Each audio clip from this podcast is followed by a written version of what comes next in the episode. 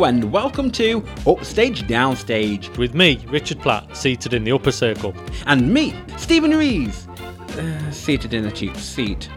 This is the Theatre Podcast, where we discuss productions we've seen, things we've liked and may not have liked, giving our complete unprofessional and non biased opinions. So grab a brew, take a seat, and let's raise that curtain.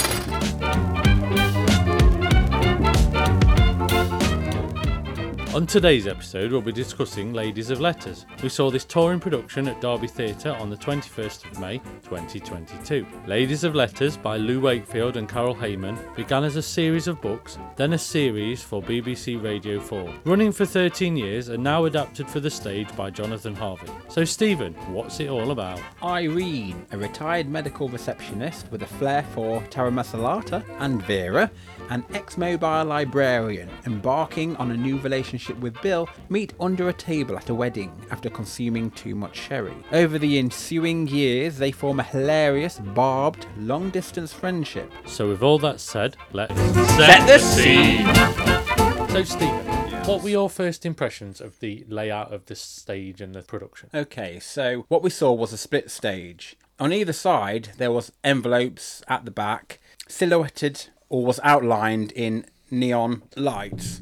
And then in front of those envelopes were two leaves of writing paper, which folded up near the top of the stage and Yeah. then fell back down near the bottom on and then on either side of the edge of the writing paper were two enormous pens. One was a fountain pen and one was a ballpoint pen. And the neon lights were done in a way that was just the out, outline, Just the to edging, emphasise the edging and the borders. the wasn't it? edging of the uh, the letters, and above the envelopes and the pages and, and the writing paper were stamps. There were six in total, just dotted just as a backdrop. Yeah. throughout. And uh, the colours were basically blue with a, a white uh, neon light going around it, so it just um, emphasised uh, the colouring really. Yeah, Did, the- didn't it? I mean, yeah. like the one one. And the stamps were the standard silhouette of the Yeah. Queen. They were standard, your normal, everyday stamp. So you, you were very familiar and you knew that this was a production about writing and it very much set that Ladies of Letters production. You knew that Exactly. You, You, you, because it was a split stage, you knew that one lady was going to be on one side, one on the other. It was a mirrored effect, And pretty then- much. And, and then you've got the various sizes of the stamps um, from the front of the stage right the way to the back, going and, from and in a way, say what you see, they've got the lady herself, the Queen, and letters below her. So there was very much ladies of letters. It was, Exactly, it was yes. said everything that, that Yeah. as you walked in the, the room. Yeah, and it also didn't give you any impression of how the production was going to develop. You just knew that it was all going to happen on this paper in front of you. Yeah.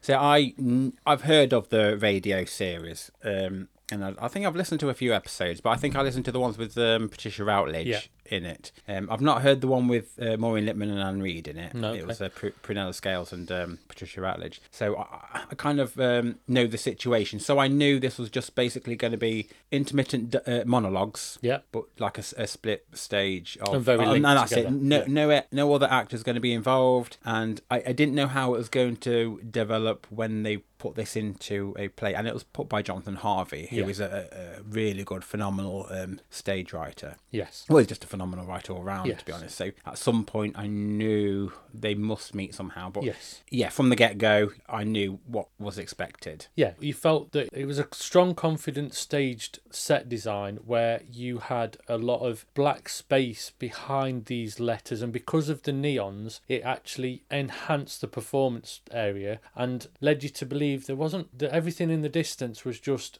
black stage. That's Yes, it brought you- everything that it was lit up to the Yeah, forefront. it, everything felt focused on these two writing pages where you know that Yeah. was what it was about, and and that helps keep your focus in that stage area. And not only that, It wasn't but- too distracting either, was it? No, but the way they'd actually used the flooring of the the stage, Yes. the fact that it was at at angles, and the Yes. the fact that um the pages were, or pretty much all corners were torn yeah, turned up. they were turned up or turned down where they'd they'd made it feel like a natural piece of paper just laid and rested on something. Yep, and, and, and hidden in the floorboards. and similarly with the envelope, envelopes, they were off Mm. center. They weren't they weren't all perfect. It wasn't symmetrical, although it very much felt like two different zones. Yeah. And even though they were at the same sort of symmetrical angle, there was something different on each one to show that it was a difference in Yeah, two it- different areas of, yes. the, of the of the production. It- like even down to the fountain, uh, even down to the pens. One had a fountain pen, one had a ballpoint Hmm. Yeah. pen. one was sh- black, one was red. It showed you ju- that. You know, yeah, that- just to show there was a different characteristics between the two ladies. Yeah. And when the envelopes opened up, you then got to see a picture of their houses. Yes. And even that told a lot about their characters. Yes. It told you more without even using words. You, knew they were going to be more. middle class. Yes, yeah. Basically, because of the uh, detached house Yes. that they were. But it was that type of house. Of course. Which gave you so much more background information. Yeah, there was one that was Tudor. There was one that was a detached house, but more modern More day, so more yes. late eighties, Yeah. more modern construction. So, Which so probably you've got had the modern diff- things Yes. inside, and basically it, it probably had no authentic features because No. it was modern, whereas No. the other house must have had. And I loads think that's where the set and the mm. scenery came in. Where I suppose we can talk about the scene, the, the sort of set Yeah. that and came from this. So as we were sat in the audience, you were presented with very bare paper, Yeah. nothing on it. Before the two actors came out on stage, from the the fly tower was dropped two sets onto that paper, which one was a very country house table desk and very much uh, set in that Tudor building that would have warranted that sort of setting with the chair that was the the standard. Yeah, it was like a pint- chair. pint table, wasn't pint it? table, yeah. Yeah. But it had got the knocks in it. It felt like it had been there for quite a while. And then you'd in the in Irene's in house. Irene's house, it was a a modern day, very much IKEA. Yeah, it's very much IKEA, It? floating shelves, desk with a high chair.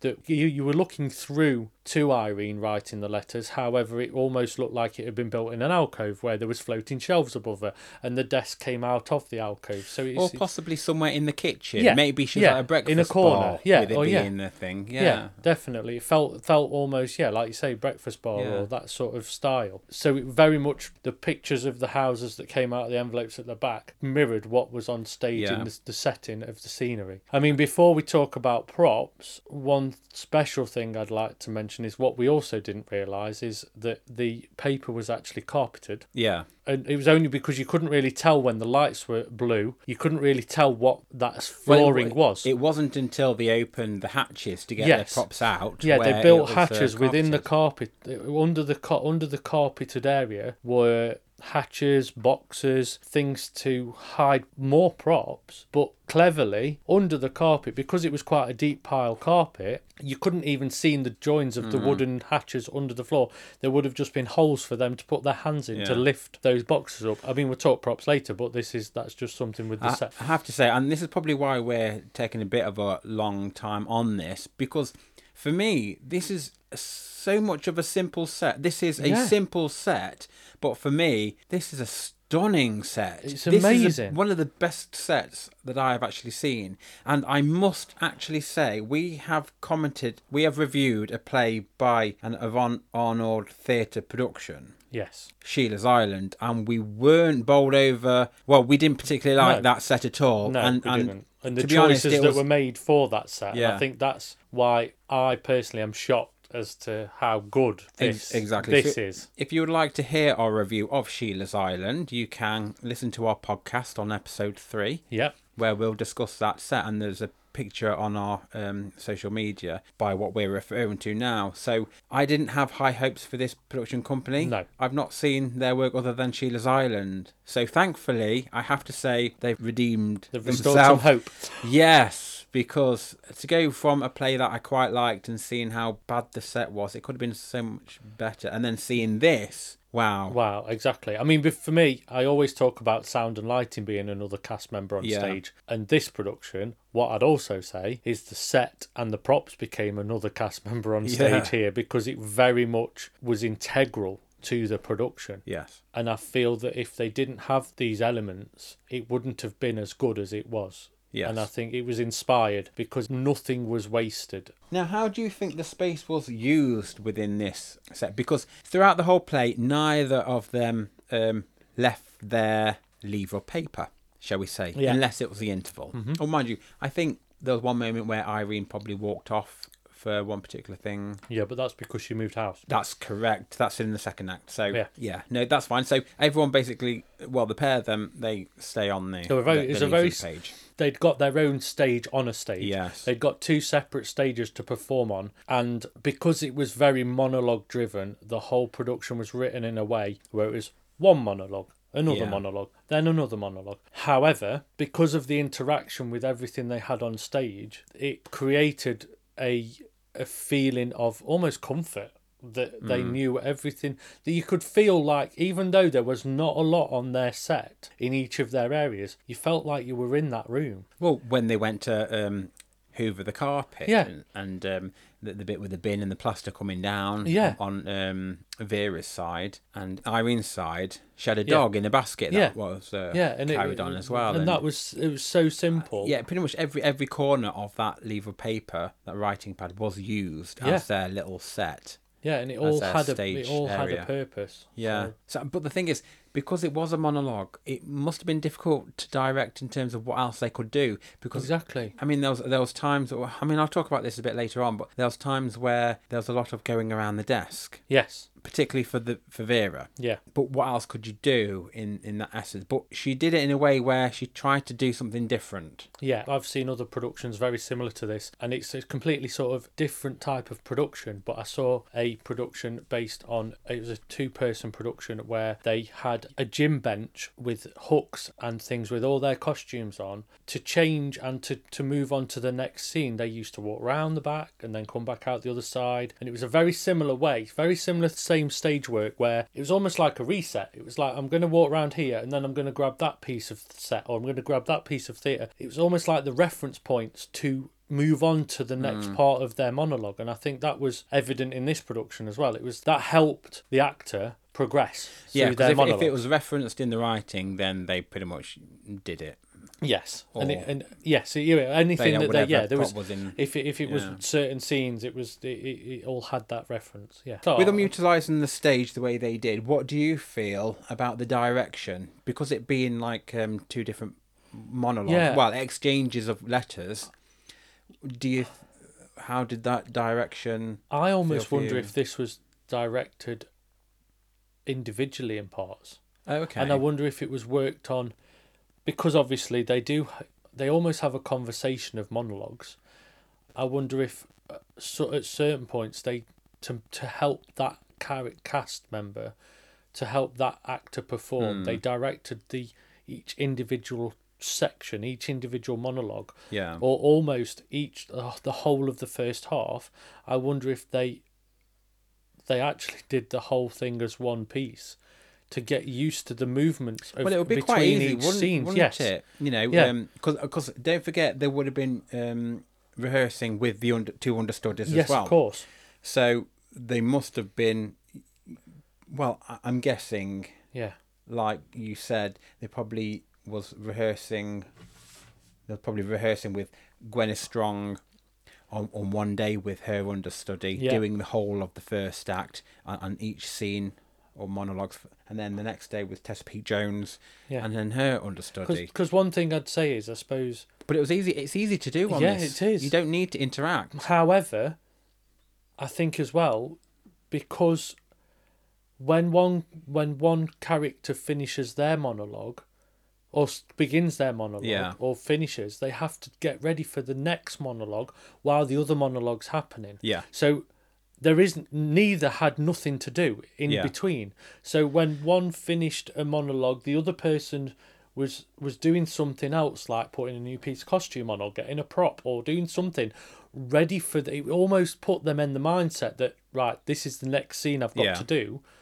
pr- While while the other monologue is happening, and I think that showed a lot. But also, it just shows how well directed it was. Yes. And how well acted it was. Yeah. Because whilst, uh, take for example, whilst we was watching Irene doing her scene, Hmm. I was focused on this, um, on stage left with Irene's Yeah. house and her what she's talking Yeah. about, I didn't even see Gwyneth Strong get changed. No. And then when However- she changed with a whole different, Yeah. like uh, a coat on or, Yeah. or a house coat or whatever, it's like, when did she do that? Yeah, and but and then I think even though that was all happening while you were watching it, you, they was And- all and happening the the- so smoothly, and that's where direction comes in. But this is how difficult it is when you've got a split stage. Yeah. You don't want to upstage or take the focus No. away from someone else. and so it was the subtleties of turning the back to the audience to put costume on, but they did it in such a succinct way where you didn't see it happen. It well, was- they didn't bring attention to themselves to do it. There were certain pieces that that each of them put on that could have distracted and could because they didn't black out that stage. They didn't black out that other half of the production. I I think each scene got lit. they got lit. One on. got lit So the brighter other than one- the other, but they didn't turn all the lights off on the other, so you couldn't No, see I think them. I think one went down a bit. No, they went down to like a blue light. oh yeah, but the, what I mean is, you could still see the person. If you Oh yeah, looked, yeah. if It wasn't like a complete like they, because they couldn't have done a blackout. Well, no, with because that they had the neon lights from the other one. Yeah, so, they had the so that from- actor has to be so aware of of that happening. So Yeah. if they can do as much as they can subtly. I mean, it, there was one scene where Irene just simply got a cup and a spoon, and I was I sort of glimpsed out the corner of my eye because. She walked round the back to sit back at her desk, and she just got a cup out to put a spoon in it but she just sat stir- stirring it like she was just finishing making a, a drink Hmm. while the other scene so even because she knew she was still seeing she was still in the zone and Oh, she knew yeah. that, that and that but i think that's key as well because then when the lights come up on her scene she's mid doing that so you know that Yeah. it's just a continuation of what she's doing Yeah. rather than oh lights are on i've got to i've Well, got to start yeah, you're on." capturing there's a them in the thing of that moment. you're not and, and i think that's key there's a moment where moment where vera's getting something ready or she's little things like she was pulling a drawer out to get something out or a scarf or something. And she'd do it just calmly and Mm. really quietly. And then the lights came on and she was already playing with that thing. And it was and i think that's key to the directing I, no, where- I also think that's down to professionalism. it is yeah it's confidence as well Yeah, to know that that's that's yeah. where you should be Because if you've got time to do it, you just take it in your stride. because for me props people can fiddle with them if they're not confident with what they're doing Yeah. and they can play with it and and it's not part of the production it's a it's a distraction to them and i think that's where this showed you how to do that right Yeah, I think you say about the confidence when um, Tessa Peake-Jones was putting her socks on in um, in the Nick in Yes. Act Two. She did that quite powerfully. Yeah. Like she was determined to get them on, and she she just did them on without even thinking. Do you know what I mean? yeah it- it- But sometimes you could probably see somebody else do that, and they fumble about, can't get fiddle the and feet fumble in, and it forget the just- lines and forget what they're going to be yeah. saying or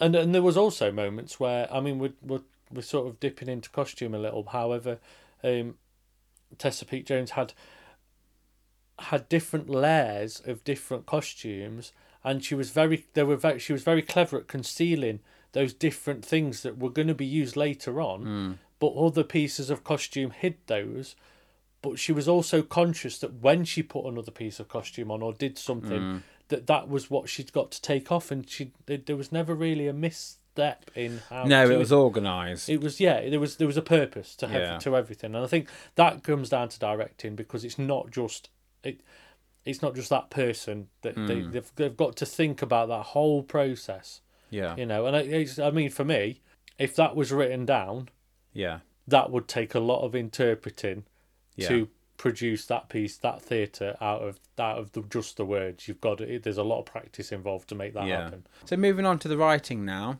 The stage play has been adapted by Jonathan Harvey, the writer of A Beautiful Thing, Gimme Gimme Gimme, and Beautiful People.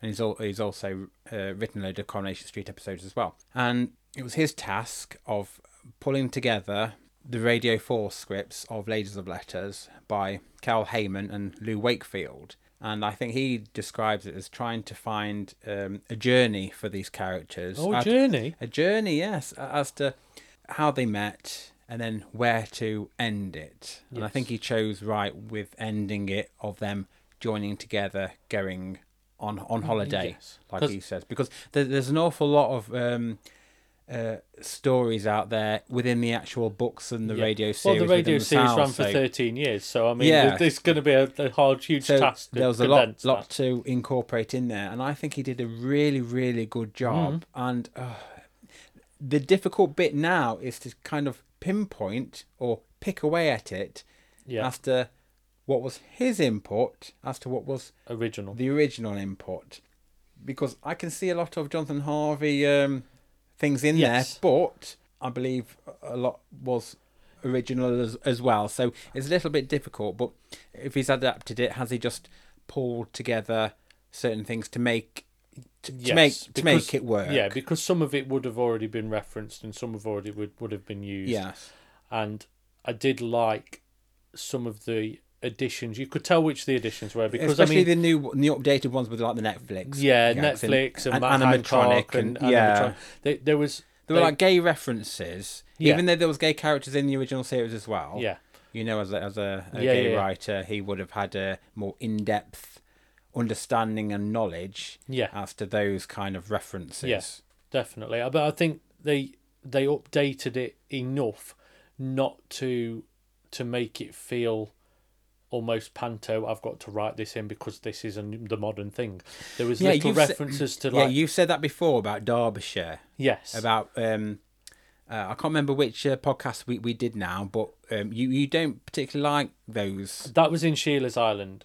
And, Right, and that okay, was yes. this- and this is where this writing stands up so much more than because Sheila's Island was using a lot of other references, and then one minute they're mentioning Duffield, and Duffield's nowhere near Sheffield, and yes, it's in Derbyshire, but the, Sheffield's in Yorkshire. So, so they, and I think it's it local references don't aren't required or modern day references aren't always needed if there's no need for them, and I think Yeah.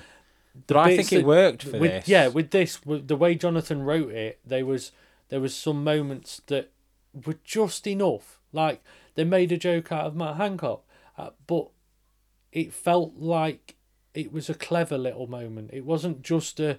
It wasn't just because of the time and the, because of the political Uh, moment. yeah, exa- exactly, and I think this just goes to show that a clever writer doesn't have to get on the soapbox or be a, a particular side. No, You know, having a joke about Brexit, well, we can all do that. But- Exactly. But, when you start going to one side or whichever way your persuasion or, or going on, you know, Yeah.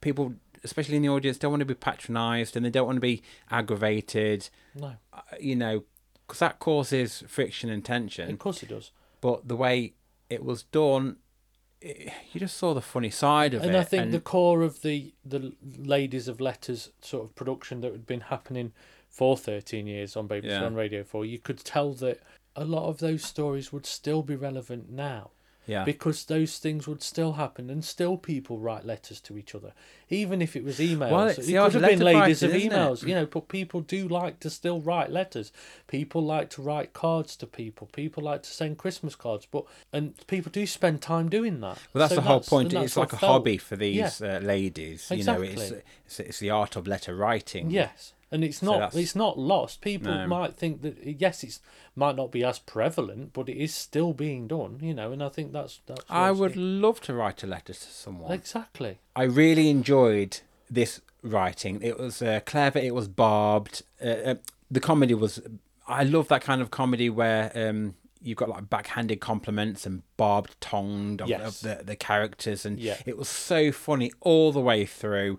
This was an entertaining piece of theatre. It really was, and I mean, in a way, Yeah. it it would have stood up to actually being another radio play back on the radio as a whole piece, rather than a Ladies of Letters piece where you were listening to them all the time, this, that, and the other. This piece on its own would have been a great thing Hmm. To listen to because of, of Like how it, like the, the great- pace of it was the great. greatest hits of Ladies of yeah, Letters. in a, yeah, That's basically but in a it but, yeah. but in a really good way, and and the comedy itself held up and like you say the, the put downs or the little moments or the, the little pieces that were written in that were just And the miscommun- the miscommunication Yes. between um, the ladies. yeah it was almost um, like because the written word people read into you can read it into it the wrong way you, Yeah. it's, you can which a lot of us do with text messages. Yeah, the same as emails and the same as Yeah. things that there isn't a personal level to it. So you can easily get offended or easily get uh, Yeah. riled up by something that's written just purely by how it's written and what the, the words say. So I think Jonathan did a good job in bringing that out and linking each monologue to do that to make it funnier in a way because that added to how they performed it. The good thing about the adaptation, I would also say, is like I've previously said about how he adapted the episodes into one linear story.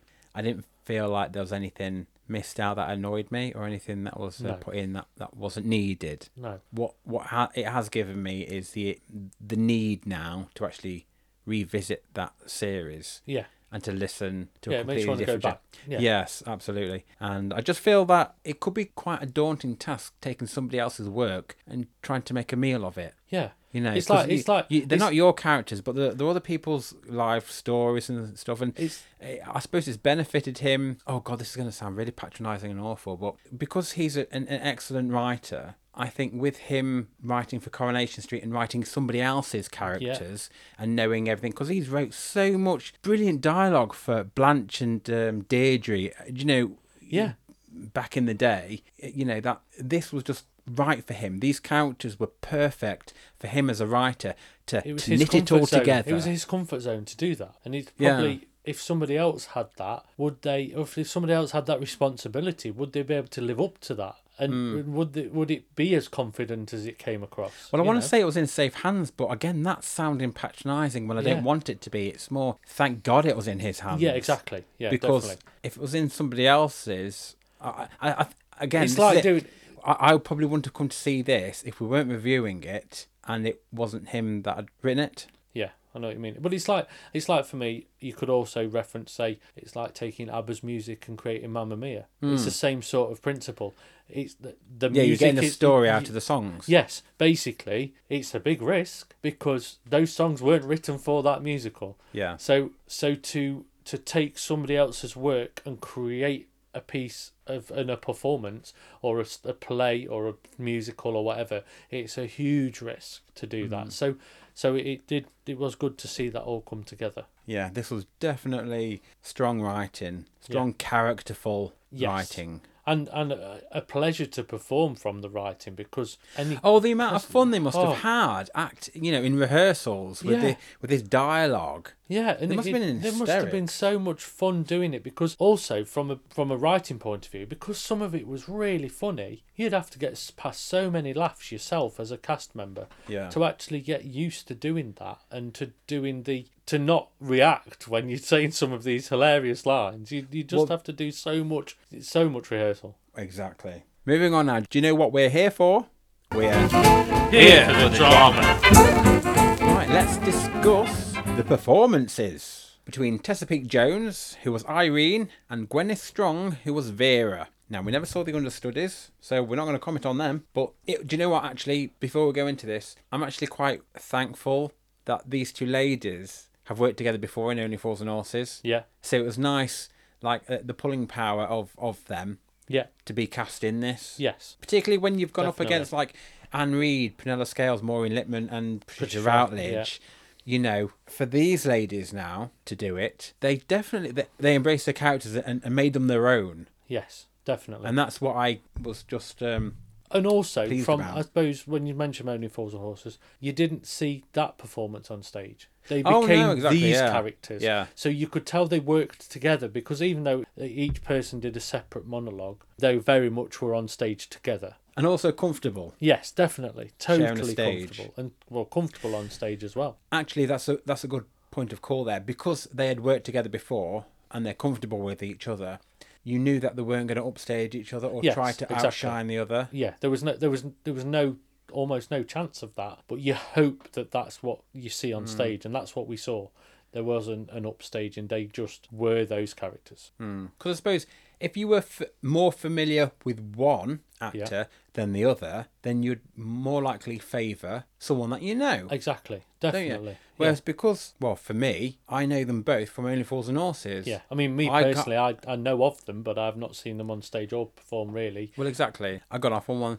I was just wondering.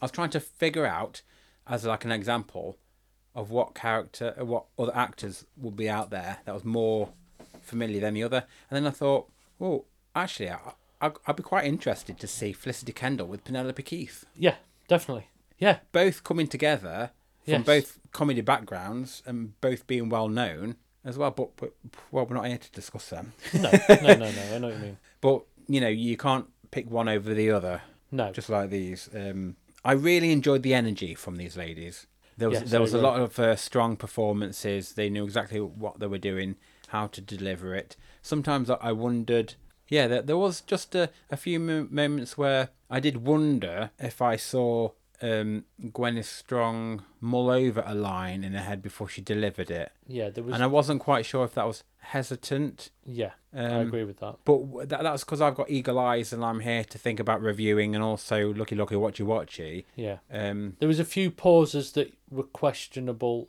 in they seemed a little bit longer than than a natural pause. yeah, only a fraction. it I wasn't mean, much. we're, we're not talking like a minute of no speaky, No, not at all. speaky talking moving on stage here at No, all. no, No, no, it was no. Uh, it was just uh, It was almost like a breath that wasn't natural. Maybe it was like a, a an or a intake forced, of breath. del- that- a forced delivery or jump start of it. Yeah. I, I don't know. I, I might be wrong. I'm not quite sure. but it was nothing that that sort of that took away from the production. It's just there was a few, just the odd moment that you just thought, is it just a little breath of thought? Or, And, and literally two. I can only think of two moments Yeah. where it was like um, a bit of a startled moment, but I I, I don't know. Uh, um, I mean, I'd like to say they they never broke character. exactly. they never they never left that person even when they changed and evolved through jonathan's linking of all these pieces when they ended up in prison or they ended up um, Uh, at each other's houses or at different locations they never broke character and they they almost aged through the production slightly. So it was a few years you felt like you were traveling a few years on Yeah. from the the first letter to the to the final letter and i think and the relationships between them was evident in the writing that definitely. things had gone off in the background with uh, the daughters and the the sons and so on and so forth. they would they were really good at painting a picture of a because when you do a monologue it's all about painting a picture of a bigger area and a bigger world that they live in it's not always about what happens on stage so no, it's the you- you- extended you're theatre. seeing so much more and that's down to the acting really because the words are there but you've got to you've got to almost point people into what's happening over there and what's over there and it, it does make a difference if that character takes you there you know and i think that's Mm. that's key to their performances Oh, it was um, perfect casting for definitely this. totally agree Definitely. I, um, I mean, we could talk about the props and the um, the costumes. I mean,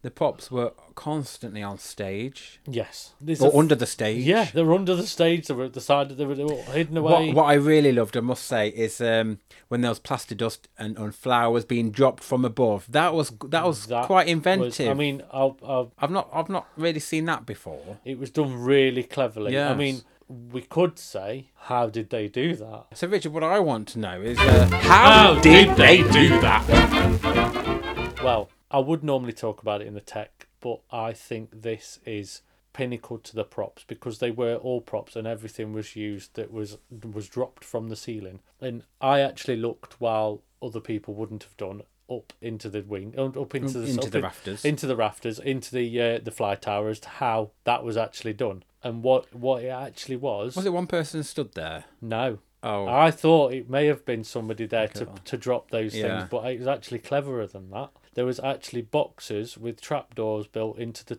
base of the box with electric triggers on the actual boxes. oh, okay. So they were positioned above the area. Yeah. So I mean, my favourite moment this happened. Yes, the plaster was good, yeah, but the bunch of flowers that got dropped and landed on the table Exactly on the table. precise Yeah. location that it Yeah. needed to right in front of Vera's face and it flew past her face and just dropped on the table and there was even petals that just Yeah. like exploded from it a little bit yeah, and and it had that thud that created Yeah. just more props that were, were referenced in the letter.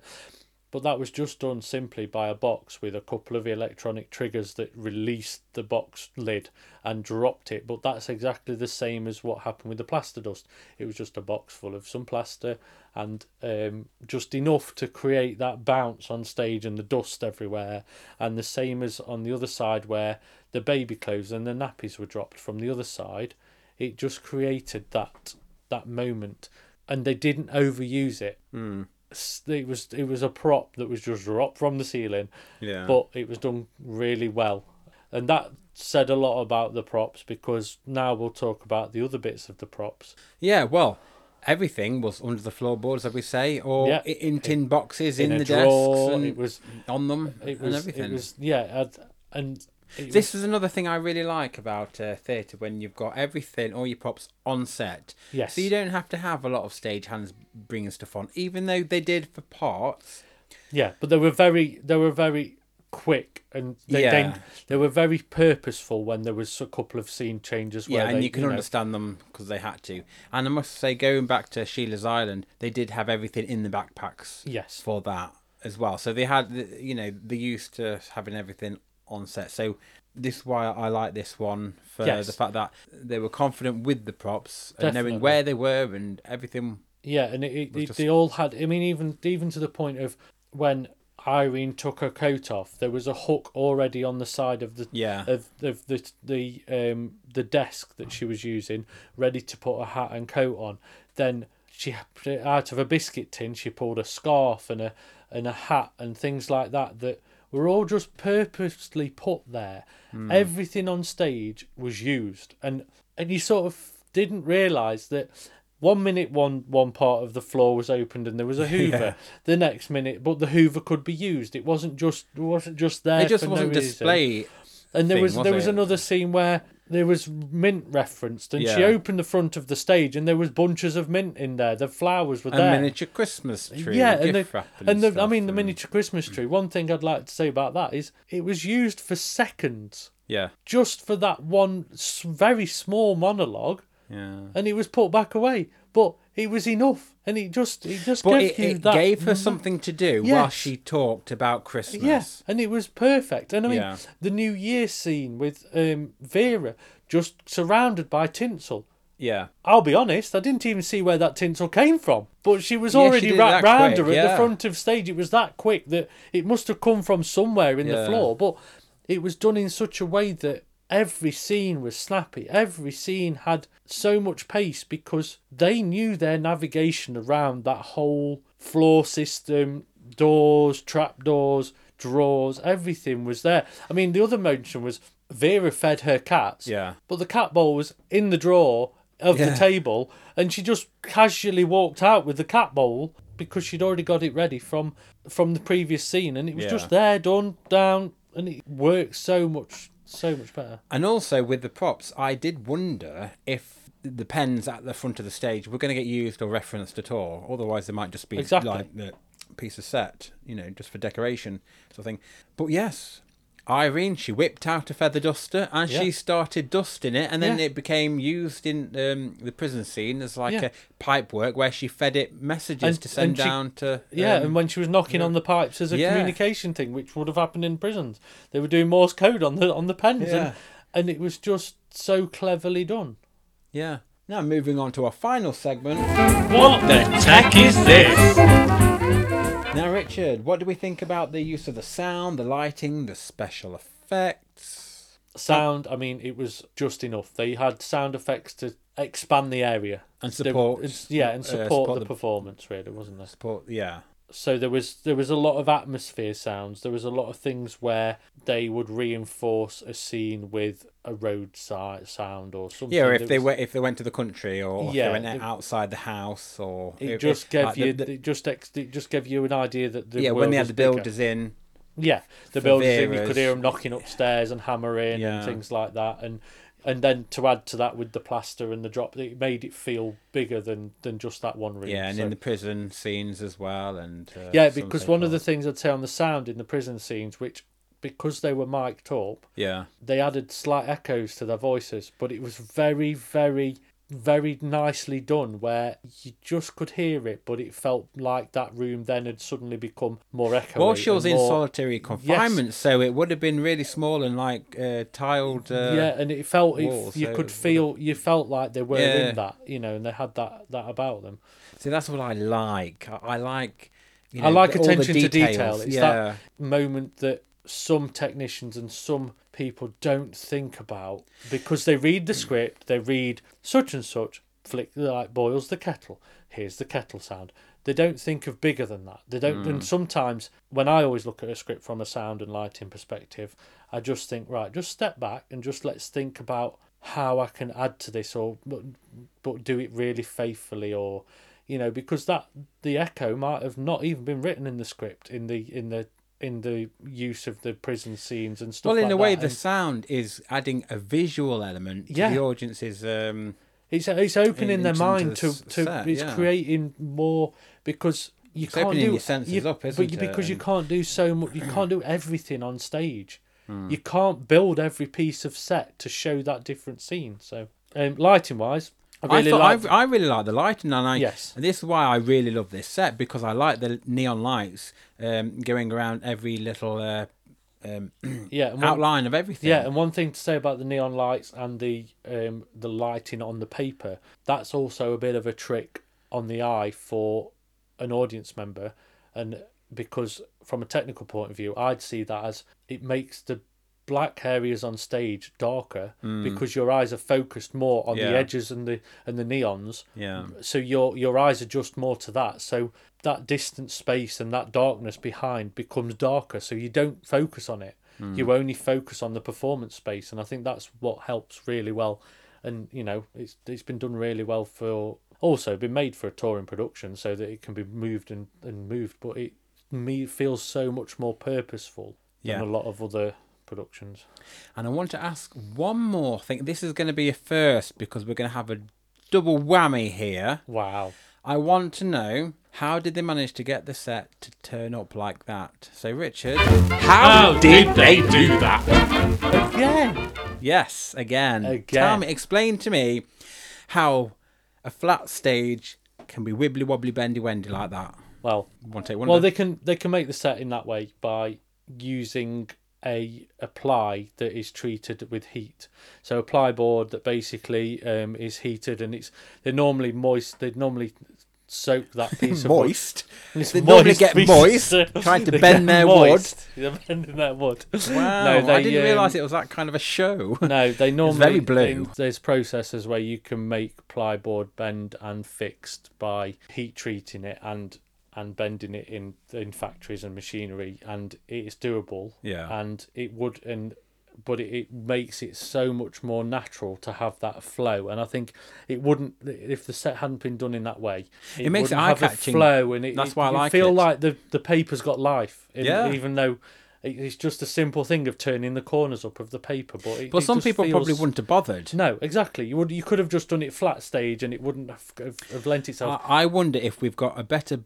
What I wonder if the fact that we've only got two actors on here, that the budget was spent on the set, more budget was spent on the set yes. compared to Sheila's Island, also- where there was four. Actors. Yeah. I, I'm wondering. But but also it's it was made in such a way that it's very transportable. It's two sections of set. It's very easy to put in a lorry and take Hmm. away. But there was behind those upturned corners at the back. There was also shelves to put pieces of prop. Yeah. to hide them away when they weren't in use. So it was even more had when I say the whole set was used, it had Hmm. a lot of purpose. So the cardboard boxes they brought on with with pieces of setting were hidden behind there and. Do, and do you reckon the um, when it came to the prison beds in the second Yeah. do you reckon they were hidden behind there as well? No, I think they were Did they taken. off- they were put on in the interval because they opened in the second half. I mean, one other thing we But needed. the to- safety curtain came down. You yeah, it did. that- So they put them out at that point, I think. But one thing I would like to also mention is one thing we haven't talked about is the uh, the ironing board. We did reference the envelopes and the fact that they had scenes behind them. And I think that was another clever technical point where they used pulleys to open the windows, open Yeah. the open the envelope, uh, open the backs of the envelopes, and that was just very simple a wire and a pulley to lift those envelope lids open and it was very nicely done because it was so black behind. You couldn't see those wires. No, They I a did. really good The job thing- of hiding. Well, to my trained eye, Yes. I saw the cables and I knew they were going to open because otherwise they wouldn't have had cables there. So I Yeah. knew that was um, there was a reason for that. So, um, you know, spoilers. Yeah. yeah spoilers. it wasn't, The envelope's open. and it wasn't magic. No. I was spoiling the magic. We had a bit of a faux pas with our technical bits because when they use the winch to In- this lower was in the second half. in the second half, when they use uh, the winch to lower the desks down, It was only one side, wasn't it? Was it both sides? no, well, they use the winch on both sides to drop both desks. Yeah, but yeah, I'm did talking yes. about the Yeah, yeah, yeah. the I know what issue you're- I know on you're Vera's about, yeah. side. When Irene had moved into Vera's house, the desk sort of it didn't touch the ground as it was slightly stuck and then Irene was coming in dancing and she saw that it hadn't reached the ground yet and Yeah. there was a bit of an issue so it's like so she danced oh off. so she she moved she took the chair off and then she danced around the desk and went off and probably told them that it didn't touch the ground and it wasn't going to be safe. And and yet again, my stomach was churning like butter because I thought, oh my god, we've got technical issues. felt- I- They're going to per- have to stop production. Oh my god. I personally god. felt like we were at an arcade in the by in Skegness Beach, and they were we were trying to get the grabber down, and it didn't That's- quite reach. yeah. and then it didn't go up, and then it went down, and Yeah, then it we're going to went have a great big hand come down from the, the rafters and just push it down. Yeah, so they had to lift it back up and move it back down again. And then once she danced back on and carried She- on, and we all there gave was her a, a round of little almost like wink to the audience that it's safe now. We Yeah, can carry on. We can carry on. Oh, I hate moments like that. Yeah. But I love them because that's what you expect. Well, you don't expect it, but that's what I like about live performances when things go wrong. It, for me, it's how But- you recover. Well, And that's how, it. You know, because Tessa Peake Jones came back and bang, we were off again. Yeah. There was no yes because There was things no like panic that in her can- eyes. There was no, no, there was no no, "Oh." and they- they're they're the moments that can really shake a, a, an actor when they perform. It can really upset the floor. Well, she had to sit at that desk, and if Yeah. that desk was still hovering about. around, how on earth would she have done that scene? Right, so she had to get off. trying and- to get the the the, uh, the props on and off there when it's moving around that much. Yeah. she probably went off and spoke to a union rep or an did. agent. I'm not going back out there until they lower that Oh, desk. I'm sorry. I've tried my best. I'm not swinging on a desk for nobody. That's it. So, um, yeah, that was that technical issue. And yeah, I, really. I mean, to be fair, that was probably the happens. only one. Yeah. But Over- can you imagine having to do that production so many times? I wonder how many times it's gone wrong. Has it gone wrong on another, on the other section, I think on with, the other side? when or- you when you've got a piece when you've got a show like this and it's touring, you're working in different venues and Yeah. different spaces. So you hope that everything you've set up again in the next venue. What if is they had a power cut? Well, exactly. What happens? It's if, a good job they weren't dropped in from the ceiling another had power Well, cut and I- just left swinging there like a budgie on a pitch. You know. Oh, can you imagine if they did that whole uh, like ladies of uh, letters just swinging in the middle of the stage at their desk? yeah, just waiting like you know. Yeah. I normally will get out and use the Hoover, but Yeah, it's a bit far. It's a bit far. I can't read Go Go Gadget. I know it extends, but I can't Yeah, extend yeah. it that far. Yeah, imagine like with the props that you said, like opened mechanically and then dropped the flowers. What if what if they didn't open? Well, exactly, because there were th- those moments. or they they opened so, too early and then a different scene, and then all of a sudden plastic. It would have really thrown because it, if it didn't happen at the point it happened, because those every prop was used, it would have made no reference or no point to what they were trying to say. So Yeah. it, it, it, there's a lot on every movement on stage, and you know, Yeah, I love live theatre.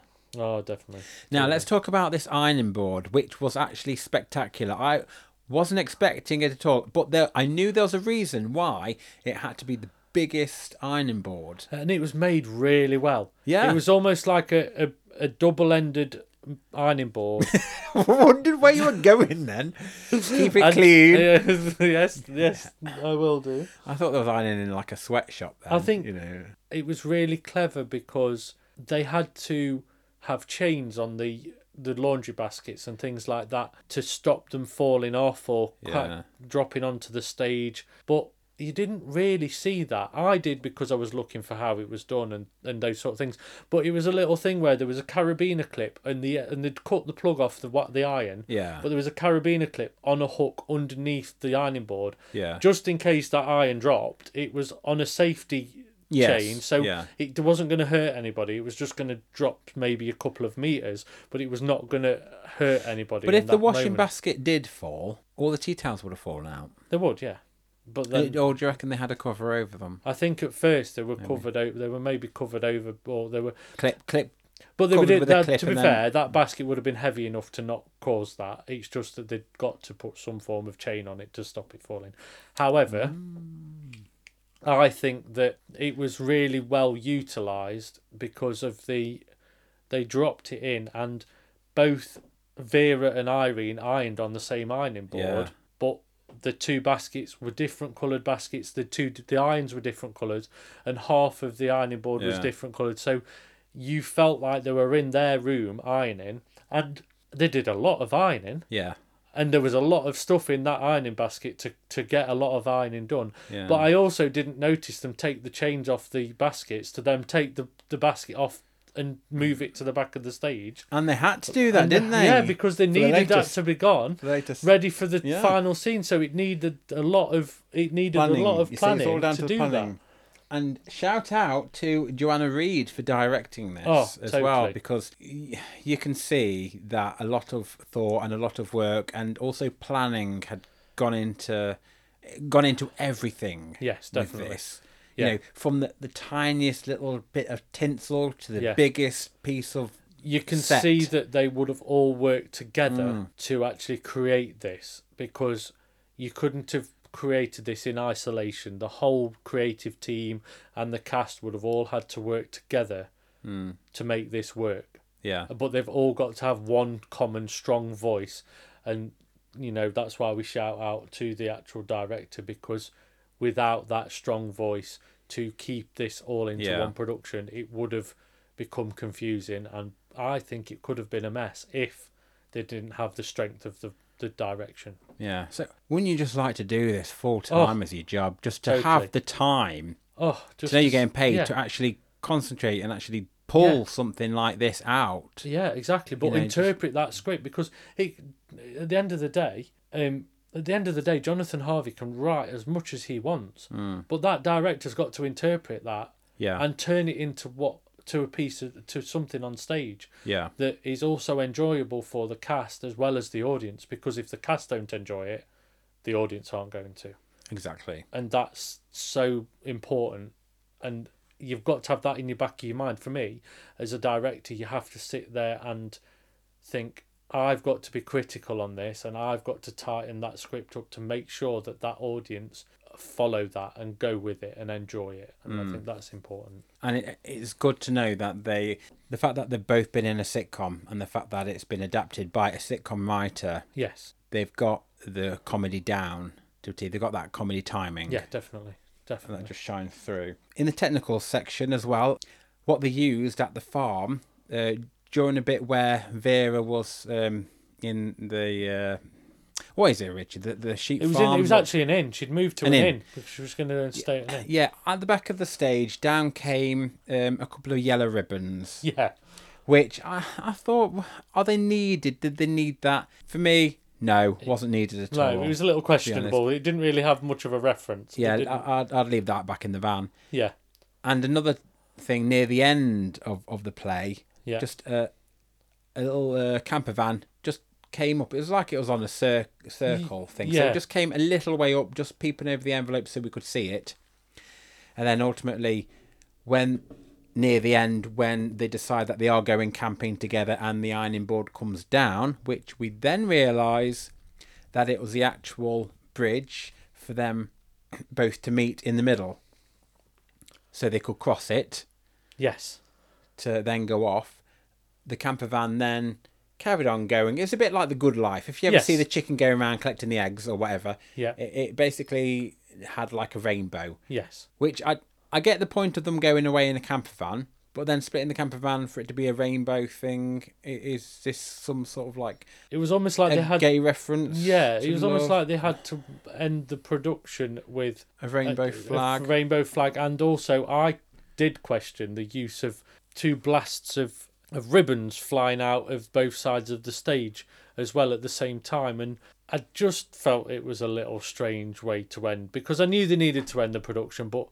I think if they'd have the confidence of just standing on that ironing board and putting their arms up in the air was enough, and with Yeah. a, with a sharp blackout, it was enough to show that that's the end, rather than almost fireworks and, and party. It didn't. It was almost like party poppers going off. It was a bit Do, weird. do you feel sometimes they, they feel the need to put uh, party poppers in or something big and extravagant just to make it this is the end? yes, and I don't. I think sometimes you don't need that. I think The that, thing is, know- if if the audience is intelligent enough to, if we've sat through this show long enough to get engaged with these characters, we've been on a journey with them. We know what's happening. We know it's going to be the end when they actually leave. yeah, definitely. And I think sometimes, do you need the great I don't big know why- boom at the end? Yeah, and I don't know why. Just the fact we've- that they crossed the ironing board Yeah. and held hands. Yeah. That's the first time they ever did that. and that's all that's needed. That- yeah, exactly. And I think that it's not the only production which we've seen that is a new piece of writing where there's been some sort of extravagant end Yeah, almost. yeah. And I think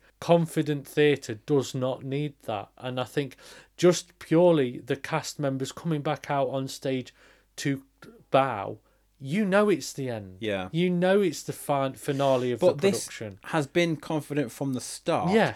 But are we over judging this? Are we are we just miserable people that we don't really want to see a great big like, boom and rainbow flags and yay this is the end? Do you know what I mean? are we a bit a bit too maybe, negative? but then I think "Ugh." maybe are we are we expecting confidence in that was really good we finished and it's just like I I I always Yeah, want 'cause- being left wanting more rather than being told thi- something. Yeah, do you think it's the type of show as well, with it being like um, happy and comedy and, and Yeah. good good fun? When we went to see the Homecoming, which is due shortly, Yes. that ended with a great big bang, and that's it. Like uh, Yeah. the lights went out, Yeah, that's it. an audible Blast, like blast, and that's it. We knew it was the end. Bang, over. Would it have worked with something like this? They joined in the middle. They held hands. They looked out in front. Bang, over. Yeah. I th- And then think lights up, and then they take the bow. personally because of ladies of letters and the way that this has been taken from 13 years of script. I'd Yeah. like to know personally how thir- how ladies of letters ended because i've got a feeling a little bit like the archers. At the end of an episode it leaves you wanting more. There's Yeah. no this is the end of the production. You've got to think that these people are going off on a new journey and a new direction in what they were talking about rather than because of sending letters letters aren't loud and brash. And i think that's why i maybe felt that hmm. that it could have been But I mean, they've already met up in person yes in the play anyway. yeah But for them to actually go on this caravan tour, getting out of it or whatever, that that was enough. So I don't think we needed to know more of where we're going. I mean, obviously there will be more stories. yeah yeah no i mean it's going, almost like leaving you in your head knowing that they're going on that other direction Yeah, because it's, It's good. It's good choice of uh, ending to use that. Yeah. but I mean, I question the rainbow flag. I mean, are they what are they lesbians now? I don't get it. Why No, can't, yeah, why well, can't things just be exactly. I mean, friends? I know, and I thought I feel like that that there was there was almost references throughout the piece where they got a little bit confused in their letters. Maybe that one loved the other, and it was just purely Oh. friendship. Well, that was in Bad Girl. No, no, that was in prison when it had that yeah, whole like Bad Girls didn't etiquette really, thing. but it didn't Like really ever. thing. It didn't really ever point out to me that there were there were had sexual feelings. It was more like two women Yeah, that no, loved each other through friendship and strong friendship because they they were supporting each other. Well, it was miscommunication on one part, wasn't it? With Yeah. Irene writing it a bit too uh, lovey-dovey, and then it uh, getting around, getting wind. But then when um, what was it, Beefy? Yeah. was getting a bit close and intimate with Vera. Yeah. whatever happened there happened. But I don't know. I don't think they kind of went off or you know No, rain- rainbows like it was a- and uh, they were on a, unicorns. they were they were it was- decided to end the, to to end the previous lives and just go on a friendship journey of Yeah. of let's just drive off into the sunset and just see what happens as friends and just enjoy it. We're just going off and living sort of like um, friends were. And also Yeah. a free life from what they've been through You know, and I think Yeah, so I just question the point of the rainbow and, and the, the camper van at the end. Uh, I mean, I, I get the fact that they've, they've they go away together and it's Yes. all rosy and it's all Yeah. great and they're just being friends, but I don't really see anything more within that. it was So almost a some- Thelma and Louise moment where Well, they're just exactly, driving yeah. off into the sunset to to just be a Again, bit radical. Yeah, you know? going, going to Portmeirion, yeah. get some pottery, but I just don't understand the rainbow. So so sometimes I just think, oh, they're just constantly, are people just constantly trying to push this rainbow in everyone's faces? Do you know what I mean? Yeah, definitely. No, we're too. Do you know what I mean? Yeah. I, I'm all for it, but then when it's just, uh, I don't in think you need the glitz see- and glam sometimes. I think the production holds itself up, and I think that's Yeah. all. Sometimes you don't. I think it was a little confusing. I think that's why it just. Fair enough. They, just- they want uh, creative uh, license Yeah, and to do what they want, but I, I I disagree with that bit. But that that's just me being a miserable old goat. Now for our ratings, as we say, call this a show. So Richard, final thoughts on this um, show of Ladies of Letters. I really enjoyed this. I think it was a good piece of comedy writing, and it was a good use of all the scripts that obviously have been pulled out from the Radio Four plays and things like that. I think that it it became a really enjoyable piece of theatre, and I would watch it again because I think you could pick out bits in it that you didn't see previously. I think it's because Yeah. there was so much script and there was so many things said. I think you'd probably enjoy it the second time because I mean the ending was almost predictable, Yeah. but it was a really well put together piece of theatre overall. Really, Yes, uh, I concur. I, I think um, I would definitely see this again. Mm. I think it helps when you see it once, you understand uh, the plot, the situation, and where it's going. yes, But the second time round, you can actually listen out to the dialogue. yes, That's what always makes uh, a second viewing even more better because you can actually enjoy the dialogue and the, the characters and uh, the humour. Because first time round, um, you don't know what to expect. So sometimes, you know, um, if you hear a joke uh, once, it's great, but then if you hear it a second time, it's probably not so great. But I think you, you, you warm to it, and this is clearly a cozy show that I, I think is just entertaining. I think it's just entertaining, and I think it was extremely well written, well knitted together, and going from the originals, uh, the original concept, um, it's got a good uh, premise Yeah, and a good definitely. idea. So, and it was an excellent production. Scores on the doors for this production, Richard, with 10 being the ultimate art of letter writing and 1 being a complete return to sender. What are you going to give it? I'd like to give this an eight. Oh, okay. I am. Oh, I'm torn. I want to give it a 10. Wow. Do I, or do I want to give it a 9? Well, there's No, no, no, no, no. I'm going to give it a 10. I thoroughly enjoyed this. You know, I don't care about that rainbow camper van now. Do you know what I mean? It's yeah, just, yeah, I know what you mean. I'm not. I'm over it. I'm over, I'm, I'm so over, that it. camping rainbow now. I'm over the, The rainbow. camping there. rainbow. Yeah, don't call me Dorothy. No, 10 out of 10 for me. I really, really enjoyed this. And I tell you what, so did all the gay people on the front row. Yes. Exactly. You knew they were there Yeah. Because how how loud they laughed at all the gay jokes. They really Thank you, Jonathan, for that. Yes. So, what sound effect will you be choosing from the following? A complete train wreck? Tumbleweed? An audible shrug of the shoulders? Uh? A slow clap? A pleasant applause? Or a standing ovation? What will it be? So, Richard, what sound effects are you going to give this, Ladies of Letters? I will give this a standing ovation. Yay! I do think it deserves it. I think they worked really hard on Yep. it, and I do think it was. I'd go and definitely go and see it again. Absolutely agree, 100%, and I'm going to give it a standing ovation as well. So well done, everybody. I hope it tours. I hope it picks up another tour. I hope Yes. it goes a little bit longer than because I think it's finishing soon. So I hope it continues. Please, everybody, go and see this show. It's hilarious. Yeah, worth every penny. Exactly. Well done, Tessa Peake-Jones and Gwyneth Strong. So there we are. That's our discussion of Ladies of Letters. We hope you found it insightful. If not entertaining, Coming up over the next few episodes, we will be discussing the new production of Cluedo The Homecoming, and the rise and fall of Little Voice. That's it for this week, folks. If you'd like to drop us a message, please email us at upstagedownstagepod at gmail.com. Remember, you can always join in the chat to share with us your views on a production. Also, make sure to like and subscribe to our channel so you get every episode the second it's released. And we hope you join us again for another instalment of Upstage Downstage.